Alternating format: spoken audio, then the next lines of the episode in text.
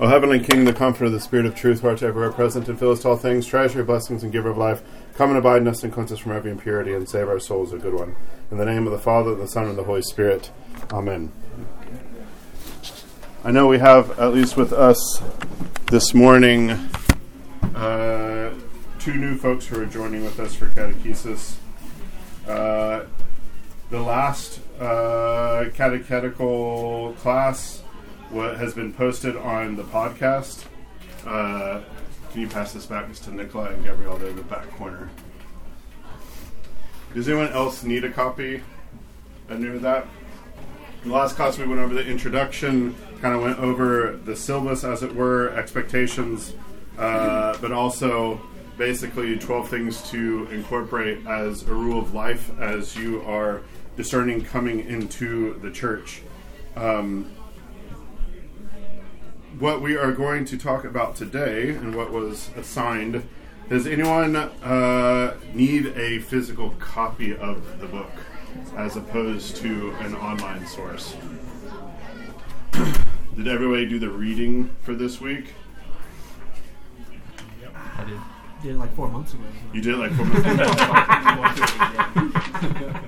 uh, if anyone needs a physical copy, I ordered more so if you would like to, I'm somebody who definitely wants a physical copy. I, as much as like I read on the internet, if I'm actually going to try to actually understand what I'm reading and some like sensitivity of depth, I need to like have a physical book and mark on it, etc.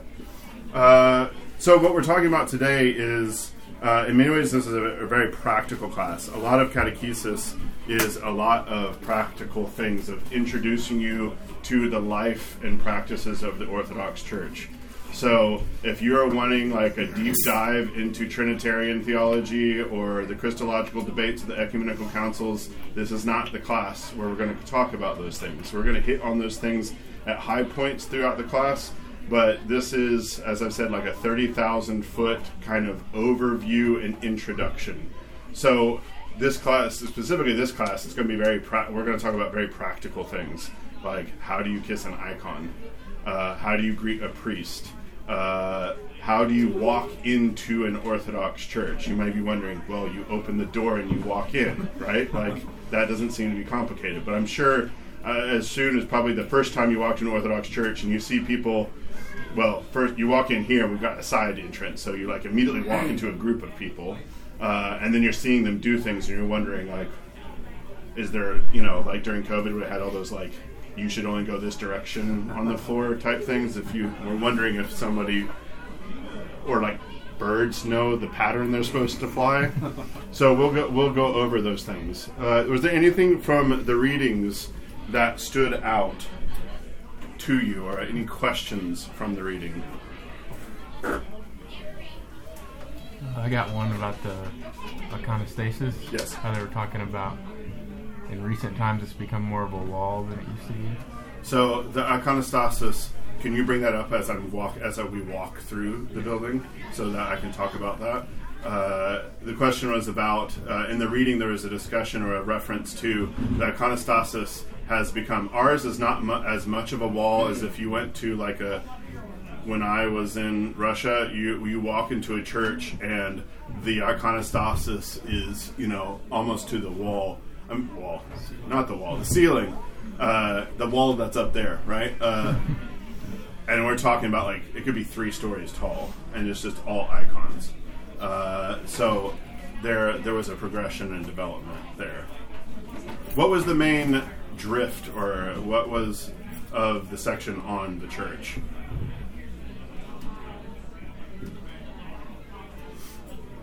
How we God. How We Meet God, thank you, is the first few pages kind of laid it out.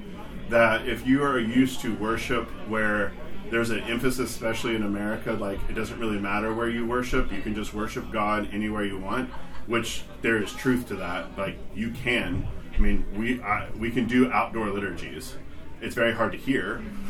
We had to do them at one point because of the aforesaid COVID stuff. Uh, cars make a lot of noise out there. Uh, but the reality of the Orthodox Church, and as you're reading, you're probably wondering why this building is not laid out the way that the readings are describing. Can, can anyone hazard a guess as to why we don't have it laid out that way? Because you didn't build the building. Because we didn't build the building. we took over the building. This used to be two different offices. I think an engineer and then like a dentist office. Uh, there used to be an entry where there was kind of a narthex, so you would walk through this side, and there was walls, and this was like coffee hour area, and then it was all church. I'm sure of your experience of this morning, there's a reason why we took down the walls because there was like no space at all for people. Uh, so now this is, of course, not an optimal space where we uh, have church and then we transform it into coffee hour. I don't know about you guys, but when right before uh, coming out to, to do communion for the faithful, I got a gigantic whiff of something from a crock pot, right? Like, it's distracting. It's not optimal. But there's also the reality that the church, uh, historically, if, how many of you have heard that the church started out and it was basically house church? Okay, when you're talking about house churches in like the first or second century, we're not talking about a, uh, a subdivision like uh, we're talking about like a Roman villa, right? Like there would have been a space that would have been dedicated and it would have been done up like a church. Uh, has anyone heard of Dura Europa? That's like Tell me what what is that? It's like the earliest Christian church uncovered by archaeology. So, uh, my understanding is not actually Christian. was a half, oh, okay. It's not Jewish. Christian. It's Jewish from the second century, I believe. And is it bare bones like a Puritan uh, thing inside of it? What's what's on the walls? All through over the walls. Not the cherubim. The cherubim, the prophets, Elijah. Like it is like you walk into a Byzantine style church or an Orthodox church, except it's not a church. I, it makes sense that you like your memory like that looks like a church, right? So the reason I'm bringing this up, most people say Judaism, right? Like, therefore, uh, or house church shouldn't have an elaborate church. There shouldn't be any decoration. There should not be anything like uh, iconoclasm. You're all familiar with the word iconoclasm, right? Like against icons. So there should just be bare bones, right? Uh, that's how I grew up. Uh, there was nothing on the walls except the baptistry had a very like bucolic country scene of a river uh, with like a deer drinking out of the river.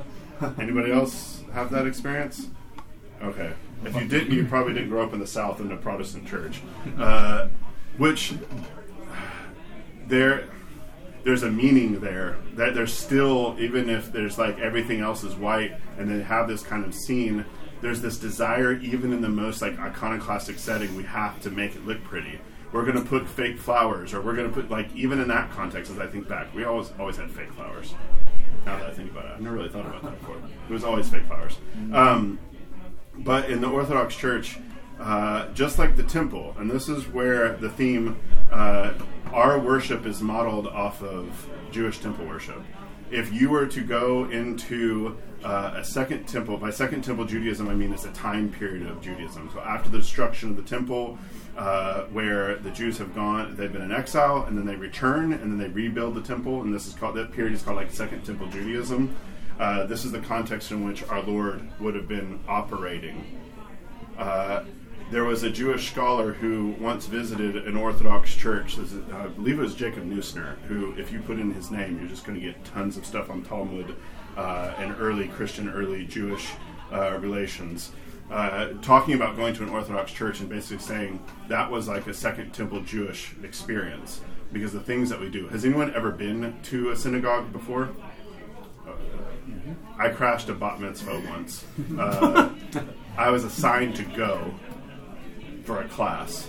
So the way that we have, where the gospel book comes out, where the deacon brings the gospel book out and kissing it and venerating it, uh, the Jews do the exact same thing in synagogue. You take the Torah out, you are kissing the Torah, you sing to the Torah. Like there's this uh, whole, I won't say pageantry in a negative sense, but like we, a lot of what we do, uh, you can see similarities in synagogue.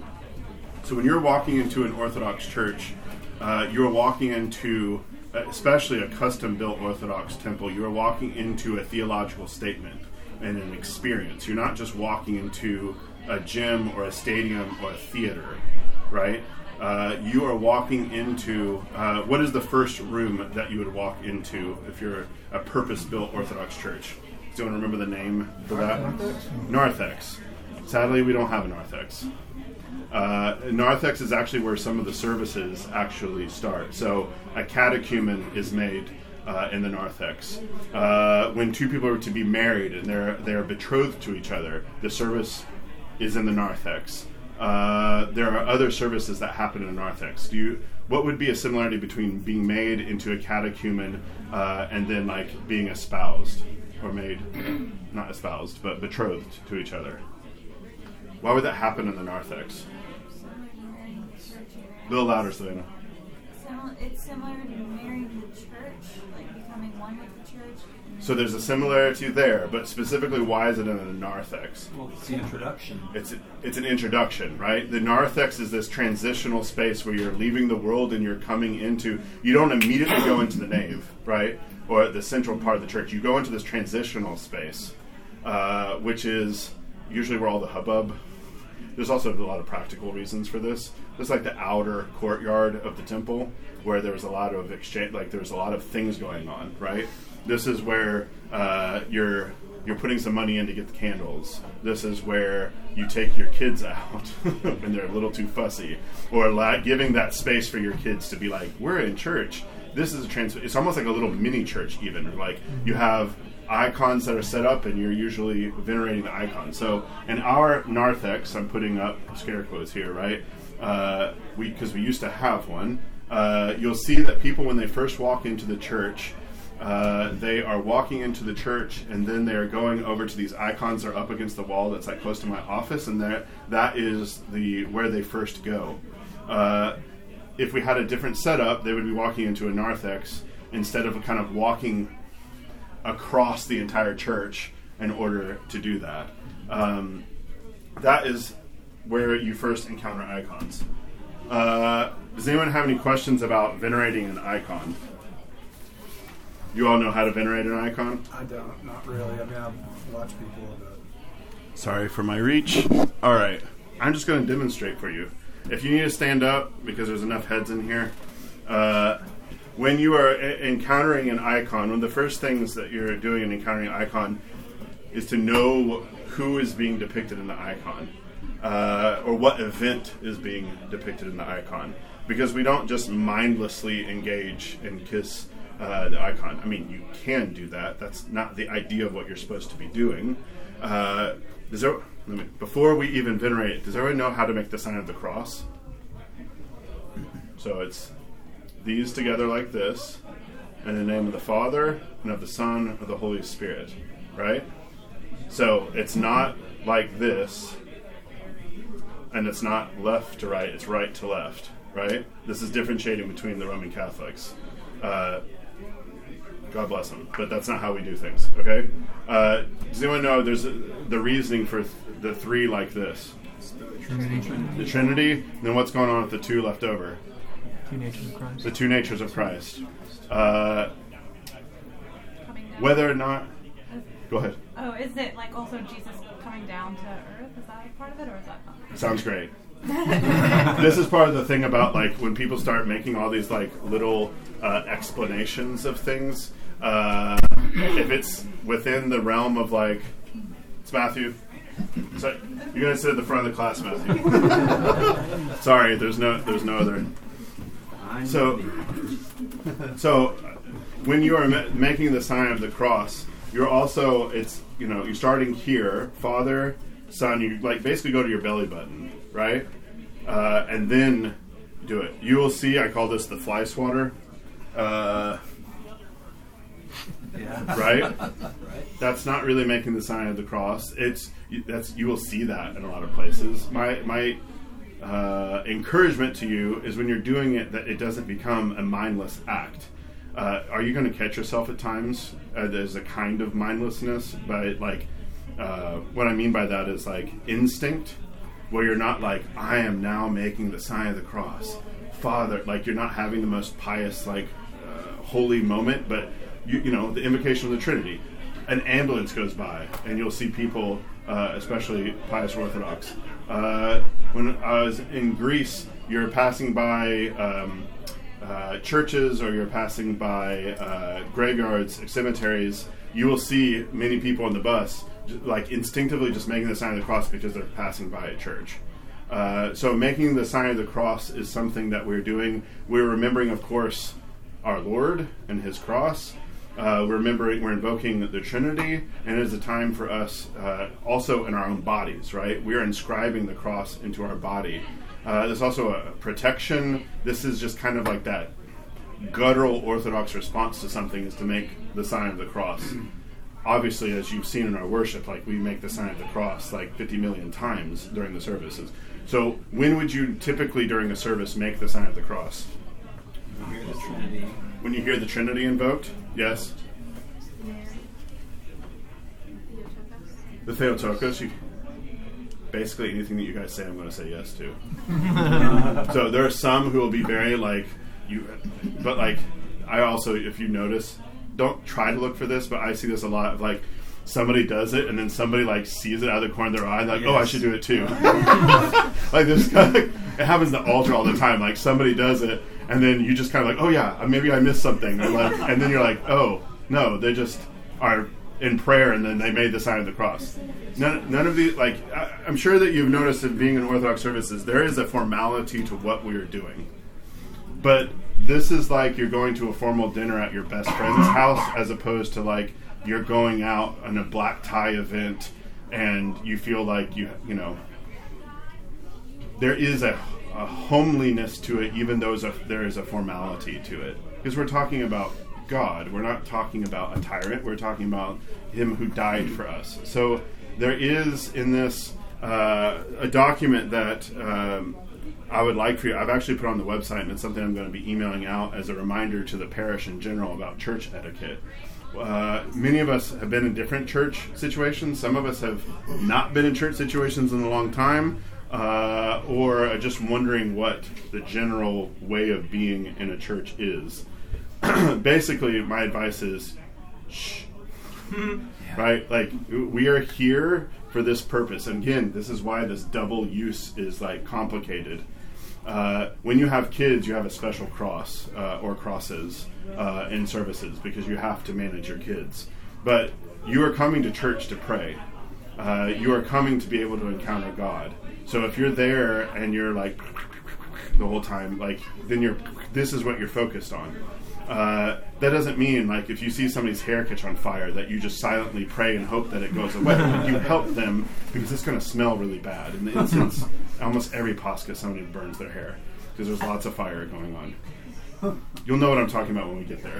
That makes it sound like flamethrowers or something. It's not flamethrowers. Um, but the the reality there is, and it's this like fine line of it's not somber in the sense of like someone has died and like we need to be sad, but there is a kind of uh, seriousness, sobriety instead of somber about being in church and what we're doing there.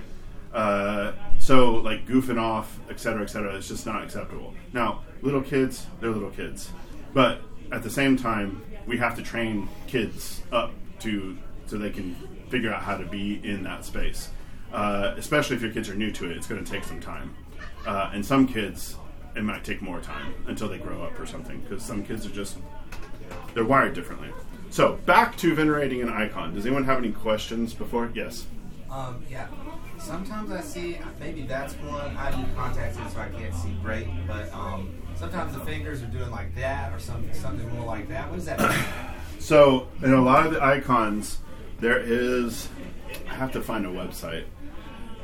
In rhetor- in the Greco-Roman world, speak public speaking was what everybody who was going to serve in some public capacity was trained to do. Right? You were taught how to speak. There was in the ancient world when somebody's up and speaking, they would have hand. Sig- there, there was a whole thing that they'd have hand signals. So this, as I was describing la- last week, uh, when I am saying like "peace be with you all," this is the name of Jesus. I see XC being made by my hand.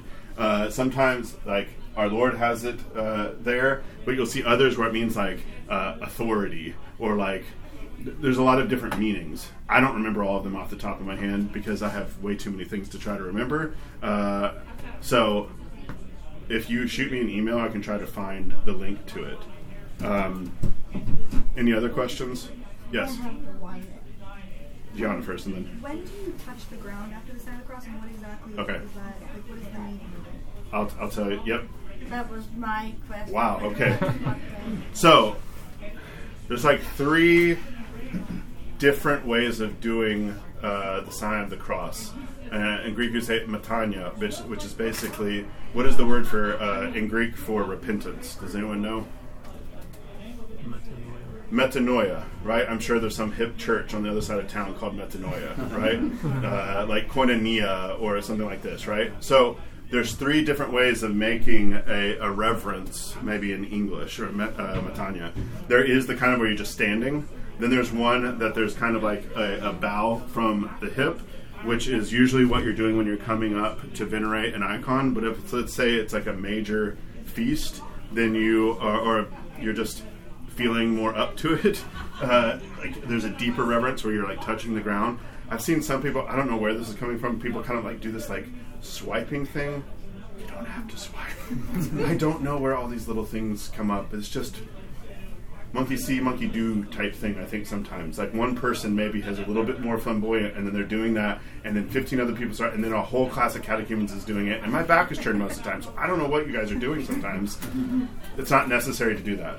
You can touch the ground, uh, and then there's even like when we get lent to lent, we're talking about a full metania, which means like I'm prostrating to the ground. Uh, especially for like major feasts, you will see folks who will be prostrating all the way to the ground in front of the icon. When the cross comes out September 14th in the middle of Lent, we are doing full prostrations, even on Sunday for the Sunday of the cross. Sundays are typically there's basically a rule from St. Basil that we're not to do full prostrations. Don't ask me why, after, right after consecration, that we do a full, full prostration on the altar. That's just what we do and what I've received, and that's how I do it. But and the, the faithful are not to do like full prostrations on Sundays. Can you imagine why you wouldn't do a full prostration? Space. Space, the final frontier, or Physical limitations. so Saint, Saint ba- that's not Saint Basil's reasoning for not doing it. Resurrection? Resurrection Day, right? We don't do full prostrations because of the resurrection on Sunday. Uh, this is why Lent we're doing lots of prostrations, and then Pascha we don't do prostrations for the feast of Pascha. So there's always this physicality to what we're engaged with. That the season of pen- penitential uh, season of Lent, that means we're doing full prostrations. Sundays, there's a light lessening because it's still always Resurrection Day, even during Lent. Okay? Uh, I highly recommend you come to pre sanctified liturgies during. I would like require you. You should come to pre sanctified liturgies as much as you possibly can during Lent. Uh, this is on Wednesday nights. I think we'll do some Friday mornings. It just depends on it depends on a very Lent is heavy liturgically, uh, pastorally, etc. So there's just a lot going on with Lent. Um, we'll talk a little bit more about Lent uh, next week when we talk about prayer and cycles of services. Any other questions? When you get ready to say, when you're blessing the blood, the bread and the wine, Mhm. there's people that will do the cross and then go down to the. Yes, there, so there's a deeper. So it's basically like uh, we have like gradations of, I'll say sobriety or seriousness or reverence. When we are talking about when the gifts are being offered and the Holy Spirit is descending, that is, if you're going to make a full like metania where you're hitting the ground, that is the time to do it. So uh, there, how do I say? Yes. Okay. Got lost in the maze of my head there for a second. Okay, so when you are encountering an icon, this is a icon of the Feast of the Annunciation, right? Gabriel announcing to the Mother of God. This is a really simplified form because I think this is somebody like trying to learn how to do iconography, which is why it's not awesome. Uh, and it, there's no other; it's just the two figures in it. But you can tell it's Gabriel uh, blessing and the Theotokos receiving the the word, and she's working on the veil to the temple there. That's a whole another thing. Uh, so when you're encountering an icon, you would be praying, you know, to the Mother of God, to Archangel Gabriel, and you'd be thinking about the event of God, uh, the ev- um, evangelismos, right? the the gospeling basically is what the Annunciation. We're used to Annunciation, but in the Greek, it's basically like the go- the telling of the gospel to Mary from the Archangel Gabriel. So when you go up, you make two signs of the cross, you kiss, and when you kiss an icon, uh, yes, that means kiss. Please don't wear um, lipstick. Uh, lipstick can destroy icons. Uh, I understand why people wear lipstick, uh, but it's it's really not necessary at church to wear lipstick, uh, and especially for the sake of the icons. Uh, the ones that are you know like this, I mean, that that's not going to hurt it, but like hand painted ones, it, the lipstick interacts with the stuff, and it's not great. Okay, um, where would you kiss an icon like this? On the hands or feet. on the hands or feet, right? And because of this situation, I would just say down here is a great spot because it's just there's an awkward up here. So uh, when in doubt, I always just go for a lower corner. Uh, you're not kissing them on the cheek. You're not kissing them on the lips. Anything like that. Uh, you are greeting them. Why? Why would you kiss an icon? a greeting. a greeting. I had a, a friend. Uh, so I grew up. My family, even though my last name is Greason, which is Germanic, a very Scotch Irish in background, uh, Burns and Lowell. Like, so when I encountered a good friend of mine who grew up in Puerto Rico, uh, and he was Orthodox, and I was entering into the church, and uh, in talking about veneration or kissing or blessings, uh, he would talk about when he would go ask to go play outside to his grandpa, uh, he would get a blessing from his grandfather and kiss his hand, which for an Anglo is just like, huh? Because I think that's like years of Protestantism or generations of Protestantism. Like you don't kiss much of anything. Maybe your wife, uh, right? Like there, there is this just kind of like. I mean, we know this generally. Like Anglo cultures are much more like you stay over there and I'll stay here, right? And then like Med- more southern Mediterranean cultures are much more. There's the kissing. There's just much more. So, uh, welcome to the Mediterranean cultures that where all of this framed and just like more interacting and touching. uh, we venerate, and so in veneration, you can tell in the word, right? We are giving honor, respect, and greeting, uh, and pray- praying to the person who's depicted in the icon. Any questions about that? So yes. When you say praying to the icon, what are you praying? And what if you don't know who the icon is? You can say, Saint, who I don't know your name, pray for me. I'm sure I could come up with a Greek word that could just say, Saint, I don't know, uh, agnosis, or agno, like without knowledge. Uh, so uh, you can ask somebody. Uh, there is, when you are greeting in uh, the icon, over time, at first, like, you're like, that's all Greek to me, right? I, I cannot read that.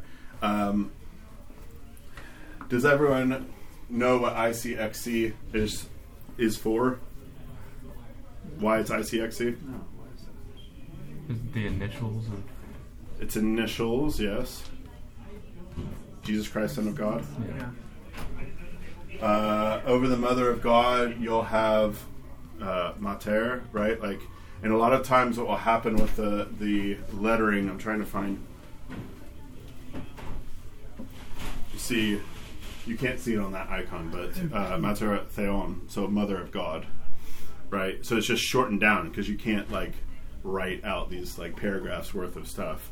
Uh, and lo- many times the the iconographers will make things short. So this is like the holy or like angel, and they'll like put all the like they'll they'll put all of the letters together and like squish them together so that they can fit it on the icon. Over time, you'll just get you'll start becoming a little minor in Cyrillic and in uh, Greek letters. Most icons are in uh, that we have around here are either English or there's going to be Greek or uh, Cyrillic, so Slavonic. That's the like o- old English form of Russian or Slavic languages. Yes. So, wouldn't it- whether it be Greek or Russian, it would be Christos would be the name. Yeah, so he right? yes, it's always ICXC. Uh, you might, the only other place I've seen differences in that is on the cross, where they'll have some will have the Latin, but some will have like Slavonic up there instead of the uh, I N I N R I, right? Like the Irene. Uh, they'll have different things up there because it was also on the cross. They had the different languages, like Greek, Latin, and Hebrew up there. Yes. I- Isn't it also true, Father, that uh, only in Christ's halo you have the cross? So yes, the only you if you're ever wondering where Jesus is, if you find the halo with the cross, uh, that is Jesus. It is also Jesus is always the one that'll say ho on, uh, which means I am. Right from when uh, God was speaking to Moses in the bush, when Jesus was speaking to Moses in the bush, uh, that we're connecting Jesus to God, the I am. Okay. Yes. Do you actually have to physically kiss it, or can you just get like real close? Is this a germ question? Yeah. Uh, if you feel really strongly about not kissing it, like Yeah. physically, you can and do that. Okay. You're still getting germs on you though. I understand. Uh, yes. Um, is it okay that icons come in English? Do they ever come in, in English? Absolutely. I mean, even in our church, we have icons that have English on them. Uh, I mean, if you look at iconostasis, I believe all of those are in English. Uh, the iconographer was Russian, but he's painting it here in America, so it's going to be in English. Uh, yes. Oh well. How? What is the proper way to like obtain an icon? And if you do have one, how are you supposed to? If you pray for five days, it'll float down a near creek, and you can go pick it up. I'll believe that. I'm kind of joking about that because there are stories of icons that just appear, uh, and then they are like, "What? Where did this icon? It literally floated down the river." And then they pick it up, and it's a wonder-working icon, and there we go. Is, then we're in 16th century Kursk or you know Omsk in, in Russia or something. Okay, so uh, there are certain websites. What I am, we have a church directory website uh, app thing called Realm. So what I would like to do is get everybody who's in the catechumen class uh, who have filled out. Which reminds me, I know I have a good number of you uh, on there, but if you look at the syllabus, uh, there is at the very top of it. Welcome. Sorry, where is this? This catechumen information questionnaire that's in the the. I, I need you to go there and fill that out so I have your email and some contact information and also just kind of basic information about you. Yes. I think I signed up for the email after you sent it out, so where do I find it again? All right. What's great about Substack is that you can go on the on the Substack website, Uh-huh. uh, even if you haven't been sent the emails, and you can look back like two years now at all of our emails. So it's all like publicly archived out there. Okay, thank you. Yep. If anyone's not signed up for the Substack, it's on the homepage. Put your email. You know, you guys have signed up for things. I'm sure you signed up for more things than you ever wanted to, and need to unsubscribe for most of it. Uh, so, the route in to the church, you come through the narthex, you greet the the first icons, you come then to the central analogion. Uh, this is the analogion, right? Uh, and that is either going to be the saint of the church uh, or it is going to be, for example, we're in the after feast of the meeting of our Lord, so we have the icon of the meeting of the Lord. Uh, you kiss that icon. Uh, so you do twice, you kiss, and then you do one more time. Or the other way that you do it is you do it three times and and then kiss. Uh, so you hit the central analogion. I would have us all go out there, but there's too many of us, and there's still like people talking out there, and, and the, all it's just, it's just too loud and too busy. Okay, so you come to the central analogion, and then you move to the right one, uh, and then you do the same greeting of the icon, and then you uh, come, and when you are crossing um, horizontally in front of the the altar, you make uh, you bow and make a sign of the cross because on the altar, and we'll talk about this a little bit, uh, is a reserved sacrament. The body and blood of our Lord is in the tabernacle on the altar, so we are uh, crossing that kind of like line. So there is a piety to bow to the altar and our Lord who is on the altar, and then you go and you greet the other icon.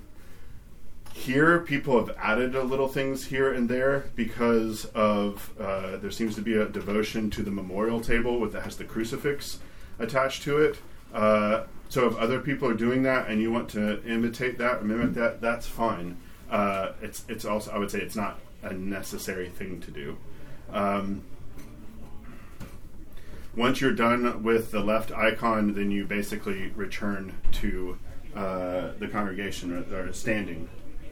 You can also, after you've done that, very many people will have a devotion uh, to someone who else is depicted in the church. Uh, and uh, there'll be some more icons that will be added here in the next uh, few years. And God willing, when we build the church, then there'll be more icons.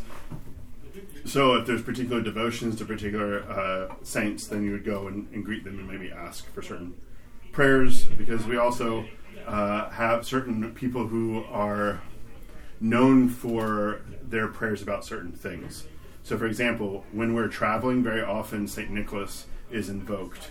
Uh, that yes, Santa Claus, the Saint, that Saint Nicholas is invoked for travel. Uh, who's looking for a job, Saint Xenia of Saint Petersburg is invoked very often.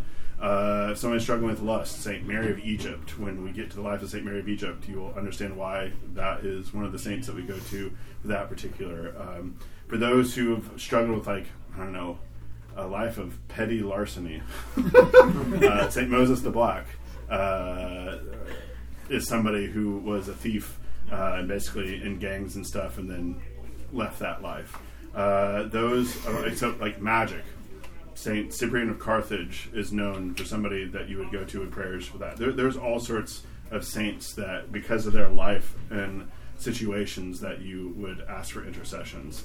Uh, we have. Does anyone know the Saint Anthony of Padua uh, tradition, the Roman Catholic? If you've lost something, you pray to Saint Anthony of Yeah. Padua. Ours is Saint Phanourios that we go to to, and then when you you bake him a cake, which is great because you get to eat it. uh, it's pretty nice. I like Greek uh, desserts. Uh, and then I've known somebody here was telling me not long ago that they like lost something. They really needed to find it, so they did a Saint Phanourios like cake, and like literally after they did that, there's the thing. Uh, this isn't magic that I'm talking about, but it's like there's also just kind of this like ritualization of uh, asking for something and going to someone uh, and asking for their prayers. Just like if you knew your you know grandmother uh, was a church going lady and you knew that she was a I'll use the terms that a prayer warrior, right? Like you would go to her and ask for their prayers. Well, you've got a lot more people that you can turn to and ask for, and they may even have specializations. Okay. Any questions about that? Is there like a list of all of the saints for us to go through? Google. Okay. You will find all like, sorts does of it have to lists. be or- like, do you just Google Orthodox saints? If you do specifically? Orthodox saints and like, pr- I don't know what word you'd use, but you can, def- you know, find exactly what the, the language is. But if it's like a certain like sickness, I mean, we have all sorts of saints uh, uh, for uh, mental health issues. Uh, uh, Saint John Maximovich, Xenia of Saint Petersburg. Uh, I would also say um, Saint. Uh, we would say Nahum, but Nahum. Uh, there's a devotion to him, or Saint Cosmas and Damian. There was all these. Uh, they called them the holy unmercenaries. So instead of mercenary doctors, like getting paid, they they helped people without money. There's a whole list of these: Cosmas and Damian, Cyrus and John, Bartholomew, Amelos. Uh, Saint Bartholomew has a devotion. I have a lot of oil uh, from his lampada that uh, burns before the shrine that's at the monastery in West Virginia. Uh, he's known for intercessions. Uh, Saint Nectarios Pantopoulos, who is a 19th century Greek bishop, is very known for his intercessions about cancer. There's like Saint Stylianos, who's for kids. There's uh, Joachim and Anne. So our Anne is known for intercessions for folks who are having trouble with childbirth and pregnancies and things. Yes. So you just you just use the example of praying to your grandmother. Do people actually do that, or only like? I meant going and asking, praying for your grandmother, but I don't see why not. If you think she's a holy lady, you can just ask her. The- So where? So this is a good question. Uh, produces a question. Where do you think saints come from? Obviously, God like helps them to become holy, but Their canonization, where does that come from? yeah, like canonization. What does that? What does that mean? Does anyone know? The people. The people, right? community. So if your grandmother was well known in the community and there was a devotion to her, and then there was like miracles being attributed to her, then there could be a little icon that is made in that parish. So, for example, now the synod has spoken that the bishops have said in in the OCA in Alaska, there's Matushka Olga, uh, who there was a, a there's all sorts of things that happened around her death and like things that she was doing and she was known as a holy lady uh, and then after her repose and there's these miracles being attributed like she's appearing to people in dreams uh, all of the and like telling them things and then like it's what happened like there's all these things that are happening around her. So they're basically developed a local veneration for her where people are asking for her prayers uh, we still like when i say matushka olga and like the litany for the departed we're still praying for her but what happens, the synod has decided that there's going to be an official canonization because there's basically been enough uh, more broader veneration. There's icons I've heard like in Belarusia and like Serbia and stuff now because there's just the devotion has spread. So what happens is then the synod says we're now going to enter her into, and they choose a date that she's going to be commemorated on, and then they do the services uh, like we would have vigil, and before they would do like a panikhida, like a memorial service for her. But then in uh, has anyone, who has been to vigil here? Has anyone been to vigil? So I highly suggest at some point coming to a, a vigil, uh, so you'll know what I, I'm talking about. But you, when the icon, there's a certain part of matins where we come out and we are basically doing. It's called the magnification. We magnify, we like whoever the feast is, or the feast is, or the saint is. That is then we do the mag- they bring out an icon that has been done of the saint, and then the magnification. Then then we don't do memorial services, and now she's like there's a canon that is also for Matins. Like there's there's hymns that are that are done up, and now they're like a saint that the church recognizes and celebrates liturgically. But that doesn't mean that Grandma Olga, let me try to do another name, Fotini, uh, Rachel, right? Like that she is not holy. Because we also have a Sunday where we commemorate all saints, which is, and it's very clear in the hymnody, are the saints that are not known. Because Mm. obviously the church does not always, like, there's a holiness, there's also a kind of a hiddenness about holiness. We don't always know uh, who has uh, that closeness to God. But there are certain saints uh, that there's a palpableness, you know, there's something there that people experience. Any other questions? Yes. Well, uh, so I know there's like not everyone becomes a saint, but over time there's kind of a lot of them.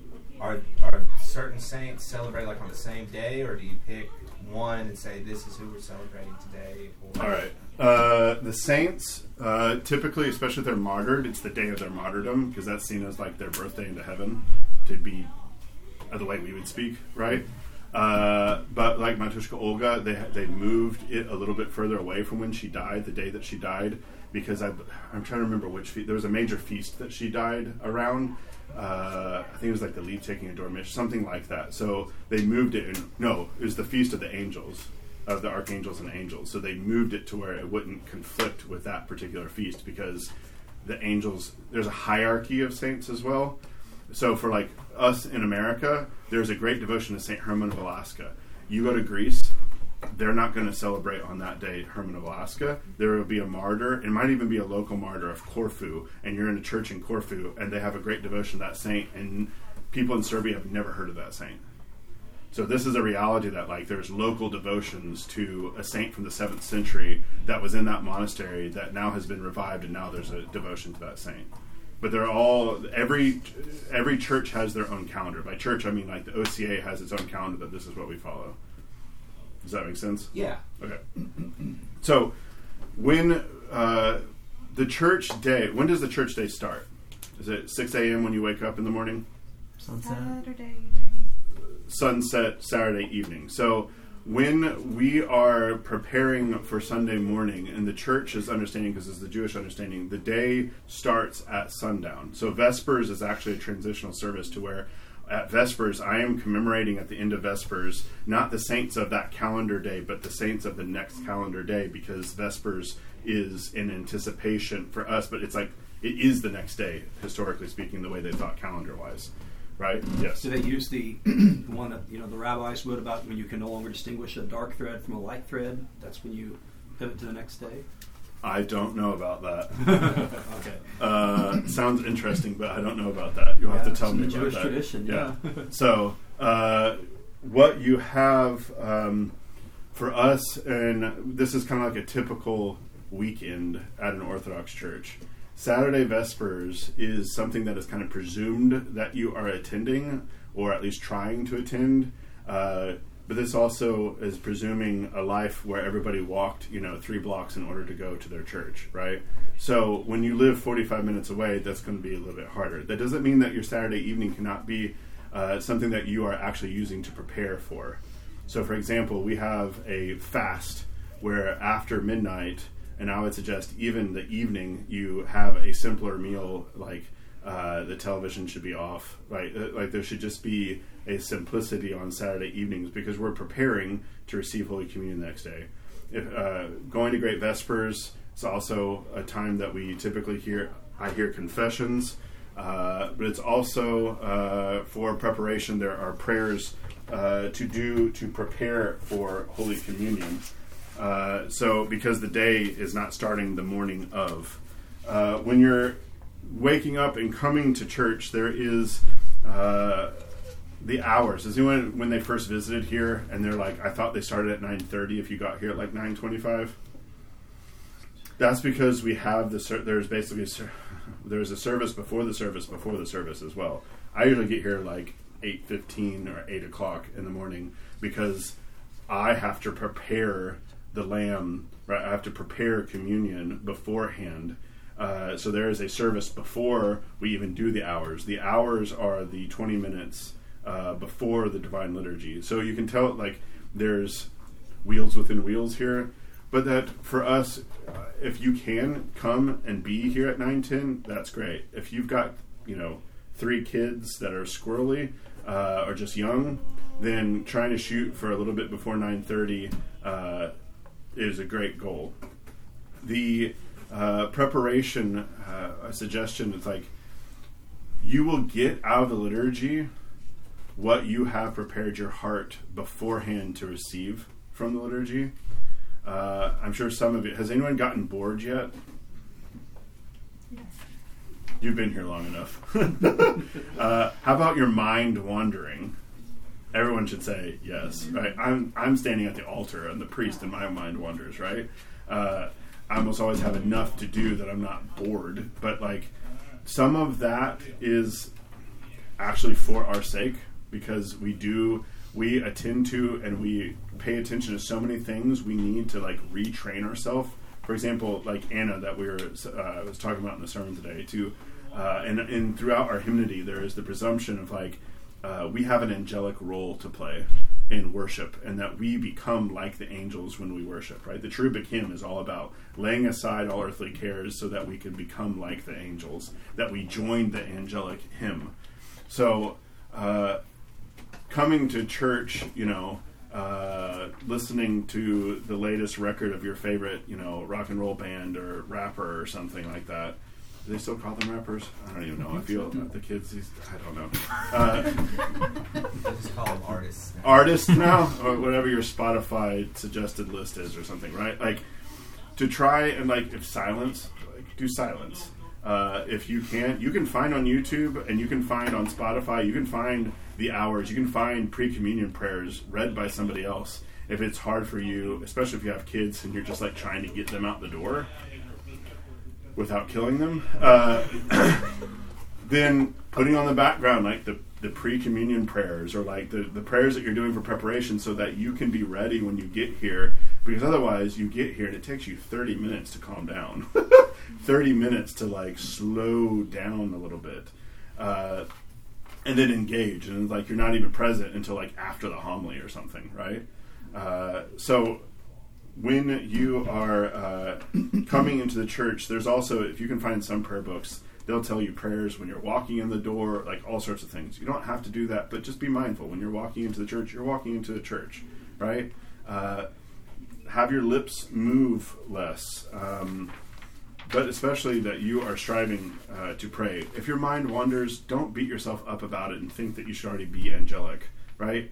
Just bring it back. Pay attention to the words of what's being said. If there's a word that jumps out at you, sit on that, or that phrase, sit with that phrase, and then come back and re enter and be present. If you are wrestling with kids, like try as much as possible and your patients are wrestling with kids to still like be prayerful in the midst of that uh, this is why home life can be a great preparation for church because it's really basically the same thing you're just in a different context right you have to manage your kids at home uh, another reality that i am missing and talking about when you're walking in church what's another thing that you do when you're entering into a church Make the sign of the cross. make the sign of the cross what else would you do light a candle. You, I mean, you can throw money if you are not lighting candles because you don't have cash on you. Uh, just grab some candles, okay? It's okay. If you're thinking that we're like counting how many candles have burnt down and like looking at the dollar bills and like something's off, nobody's doing that. Uh, that is just a way. All the candle money actually goes to mercy funds, and we actually all the candle money is used uh, to like um, uh, birth crisis centers. To like we give money out from the candle. It becomes or like there's a family in the parish that is like an emergency situation, or they need help going to a, a special surgery in another state, and we'll give them five thousand bucks in order to help them. That's coming from the candle fund. Okay. Uh, so it's not just that we're trying to cover the cost of the candles. That helps, but that's not really what it's for. Yep. How much? How much is it? Are you supposed to?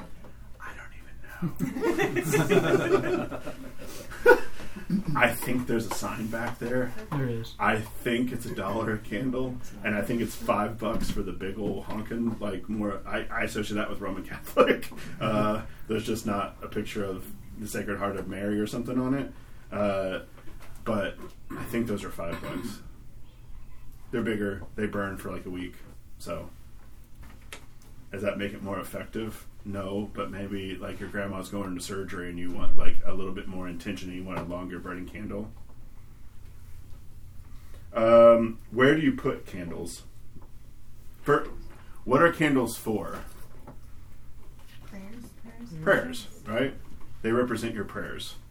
Uh, they are used uh, to also remind ourselves uh, and to have our prayer intentions. To use that kind of language. Uh, where do prayer? Where do the candles go? In the In the sand. Yeah. Yeah. Sand. That's what you call that. Just making sure. Is there a Um, word for those? Sandboxes? I like sandbox. Okay. You'll Greek find in word. different like uh, Greek word for sandbox. uh, I don't remember off the top of my head.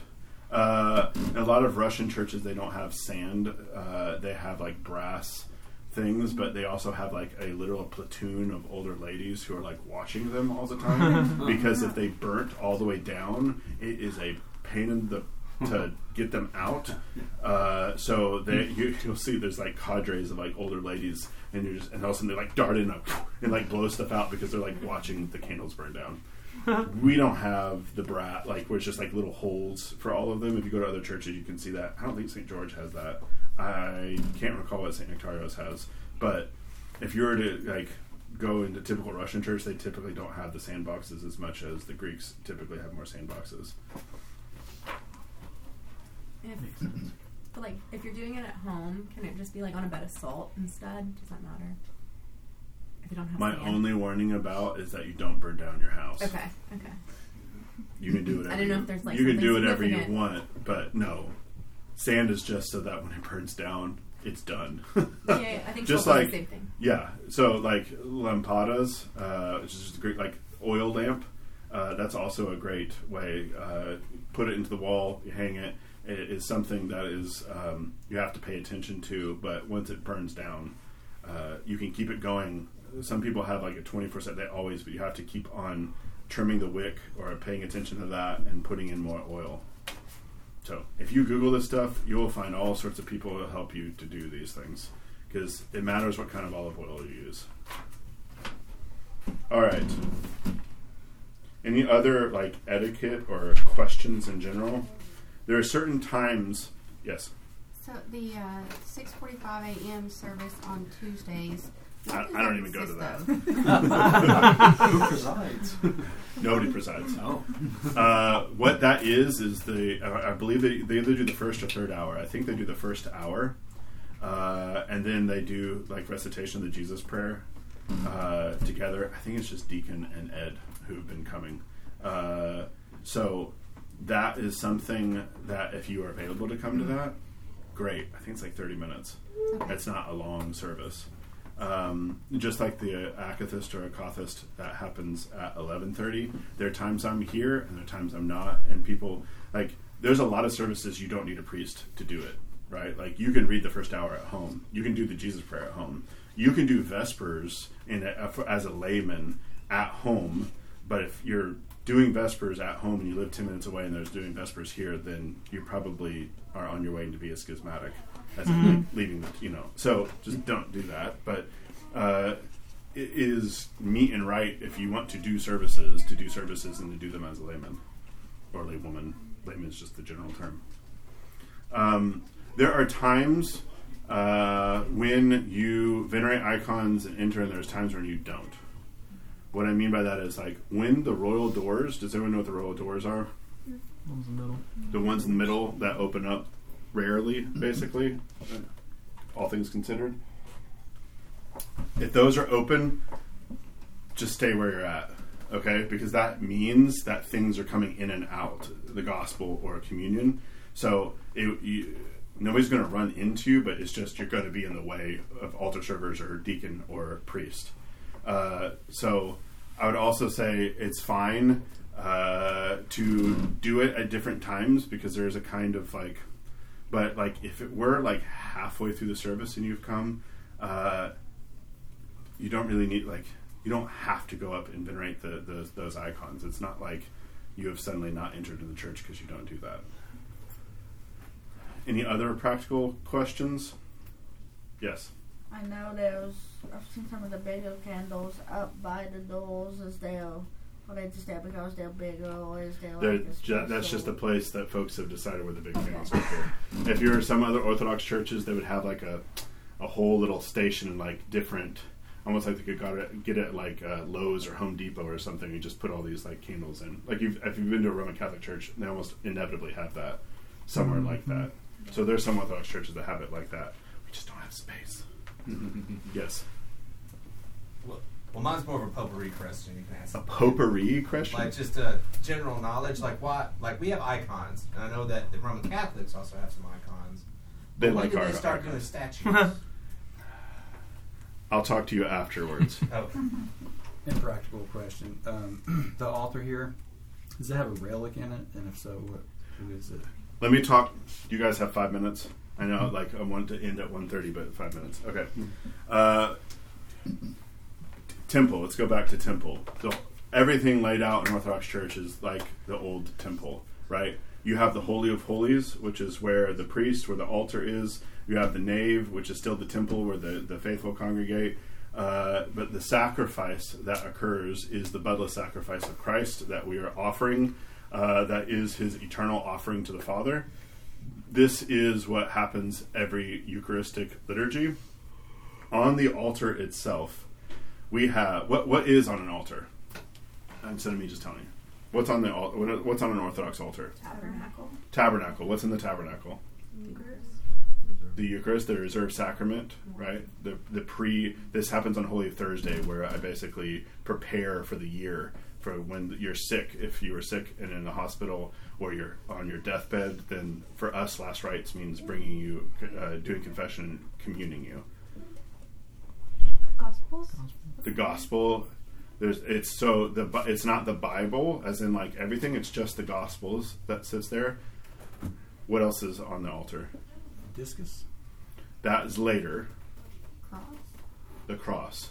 What does this all sound like? What like what is a similar Old Testament thing that has all of these things? What was in the ark? The right? tablets, the rod of Aaron, and the manna. What was that Oh, all in? that's- Yeah, that's all mark of the Covenant. It's all Ark of the Covenant, right? Like what we have on the altar is all of the things that we understand. Now it's basically all the Old Testament things but Jesus has now fulfilled them, right? So our hymnody talks about the life-giving or like the fruitful cross, right? And as opposed to Aaron's uh, budding rod, we have the cross. Uh, instead of the tablets, the Ten Commandments, we have the commandments of our Lord. Instead of the manna that perishes, we have the manna that does not perish.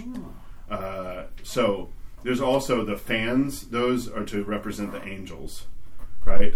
Uh, they also are a practical thing uh, historically to protect the elements against like uh, bugs, right? Just bugs like to fly, especially sweet wine. They want the sweetness. And I have seen a bug totally not here, but like dive bomb into a chalice before. the metropolitan, the like deacon, like take care of it, and the archdeacon comes over and has like, you know, Does he eat it? we put it up, he, I watched it but because I was a deacon at the time too, and I'm like, okay, note to self: this is what happens when this happens. And he just took the bug and just like took it over to the side of where because we're outside. It's part of the reason why there's a bug, and he just kind of put it right there because I mean he's gonna die. He dive bombed into Jesus, so he's done. Uh, the wine is, is they're gonna die. Um, but we don't want it to die in the chalice. We want him to die and have this piece somewhere else. Dignity. Uh, so, any other practical? So you can see that the, the worship and the cycle of services that we'll talk about next week are all flowing from and are modeled still off of the Old Testament. When you're reading the, the book of Acts and you have the apostles after the resurrection, I just got the eyes.